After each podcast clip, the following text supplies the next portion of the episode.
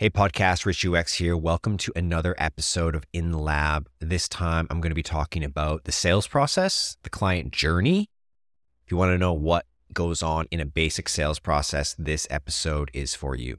We're ready to talk about selling. What does that look like? Every customer takes four key actions in the sales process.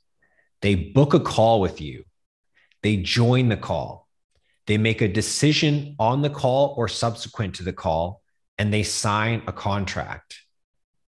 I don't believe I've ever seen a situation where those four things don't occur.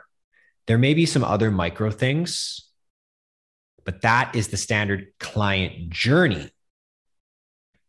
Just like we do with funnel optimization, conversion rate optimization, we can get tactical at each phase to improve our conversion rate guess what? You will never have more people signing the contract than you will booking a call. It doesn't work like that. It's a funnel. Each step must be equal or less than the previous. So if 100 people book a call, maybe only 60 join, maybe 20 make a decision, maybe 18 sign the contract. You know, those are random at each phase, we're trying to optimize to 100%, but 100% is not realistic.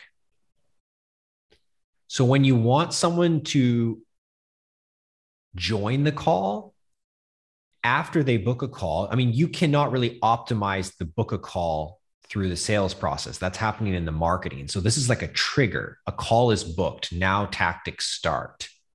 Send them reminders that their call is coming up we use GHL or something similar to do that. If you only let them confirm the calendar on that day and they book four to seven days in advance, they're never going to remember. They're going to miss. You want to send them a confirmation, a 24 hour reminder, and even a one hour reminder, something like that.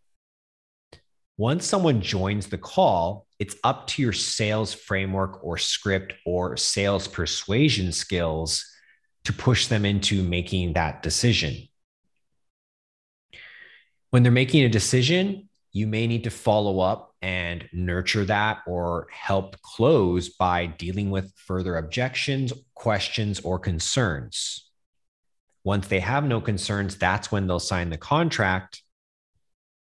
You don't have to optimize the contract and onboarding experience because the sale's technically done but if you want to create a high quality client relationship, you want to make this as smooth as possible. Is there anything confusing about this basic sales process? Please ask now.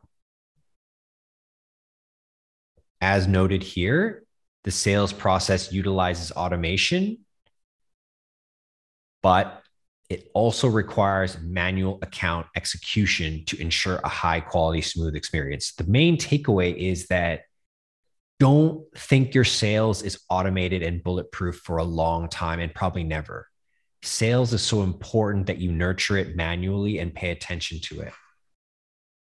Okay. Just because you build sequences, you still really want to look at things like I don't do it every day, but I regularly go into my email list, see who joined, see how many people joined, and I look in the system to see what they did before they joined or after they joined, whatever log is available. You want to stay really connected with your customer journey. This is just a good habit as a marketer or a sales oriented person. That's it for today's episode. Thanks so much for listening. If you're interested in joining the Full Stack Marketer Lab and being a part of the sessions like the episodes you've been listening to, check out richandniche.com slash labs, easy to find on our website. Um, go through the page, see if it's something you'd be interested in. It's a 24 week program, certainly intensive, but ultimately transformational. And uh, I typically run one in the mornings, and I'm going to start one in the evenings in April. We're still way early on enrollment for April. Um, but we're going to be running these, you know, quarterly. So check in with the schedule, see which one works for you, and uh, yeah, get on a call with us, see if it's the right fit.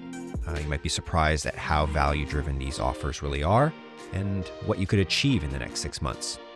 That's it for me today, guys. See you in the next episode of In the Lab.